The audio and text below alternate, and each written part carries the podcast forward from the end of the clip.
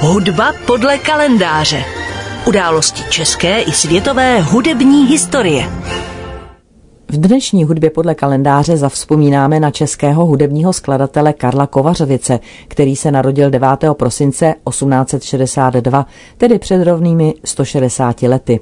Byl třetím synem a celkově pátým dítětem gruntovníka v Plánici u Klatov Františka Pavla Kovařovice, který se až na sklonku života usadil v Praze, kde se na Malé straně Karel narodil. I oba jeho starší bratři Tomáš a Alois se věnovali hudbě, první hře na harfu a druhý hře na housle. Rodina byla totiž tradičně hudebně založená a členové rodiny spolu s okruhem známých dokonce vytvořili malý orchestr. Karel Kovařovic studoval na Pražské konzervatoři hru na harfu, klavír a později i klarinet. Studoval také kompozici a to u Zdeňka Fibicha a dokonce i zpěv.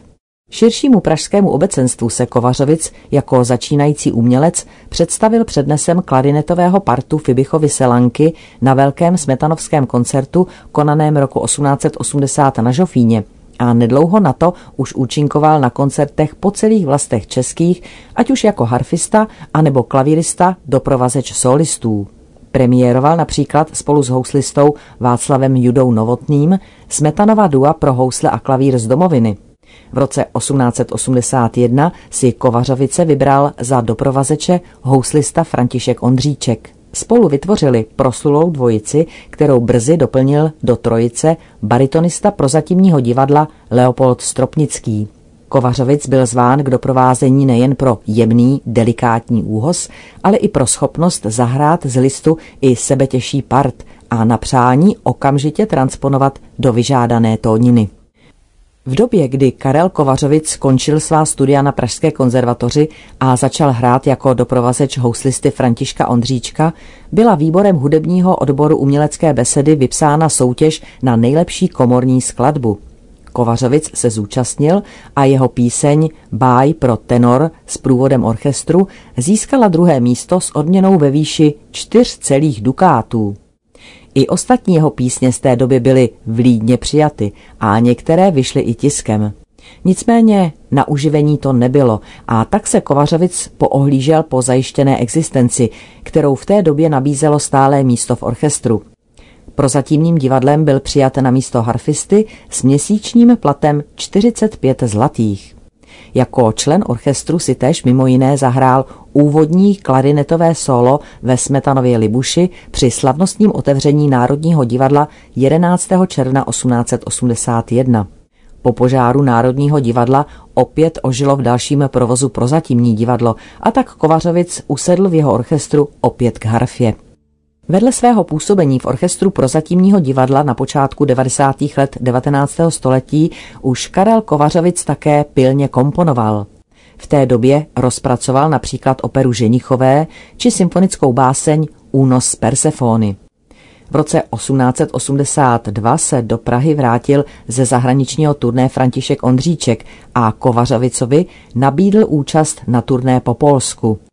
Kovařovic tedy opustil poklidný život u harfy a vyjel na velké turné, jehož se účastnil i baritonista Leopold Stropnický a solistka prozatímního divadla Anna Hlaváčková, Ondříčkova Snoubenka.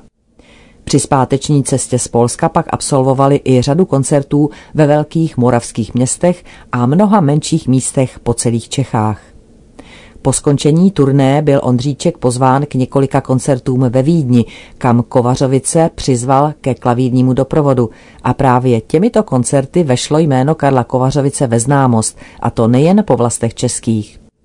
Po návratu do Prahy se Kovařovic vrátil na místo harfisty v orchestru prozatímního divadla a opět se intenzivně začal věnovat i práci skladatelské.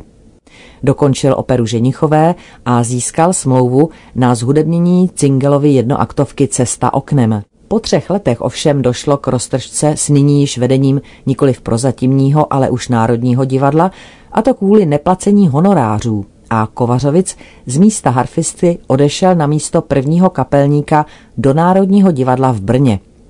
Do Prahy se vrátil v roce 1890 a působil tu jako učitel a korepetitor v Pivodově pěvecké škole. V roce 1895 byl pověřen sestavením orchestru repertoáru a řízením festivalového orchestru na národopisné výstavě Českoslovanské v Praze. V letech 1898 se po Pivorově smrti stal na dva roky ředitelem jeho ústavu a v roce 1900, kdy společnost Národního divadla zvítězila v konkurzu o nové zadání divadla, se Kovařovic stal šéfem opery Národního divadla v Praze. Tady pak působil plných 20 let, a to až do své smrti, a to nejen jako dirigent, ale i dramaturg, režisér a mnohdy i scénograf. Karel Kovařovic zemřel 6. prosince 1920 v Podolském sanatoriu v Praze. Do svého nástupu do Národního divadla byl Kovařovic velmi činný jako skladatel, ovšem později se těžištěm jeho zájmu stala především činnost dirigentská. Během svého působení v oblasti uměleckého vedení Národního divadla často upravoval zde prováděná díla a svými úpravami dokonce často přispěl ke kvalitnější životnosti díla, byť někdy proti vůli autora. Skladatelská činnost Karla Kovařovice je přesto poměrně rozsáhlá, ale nepatří mezi příliš známé autory.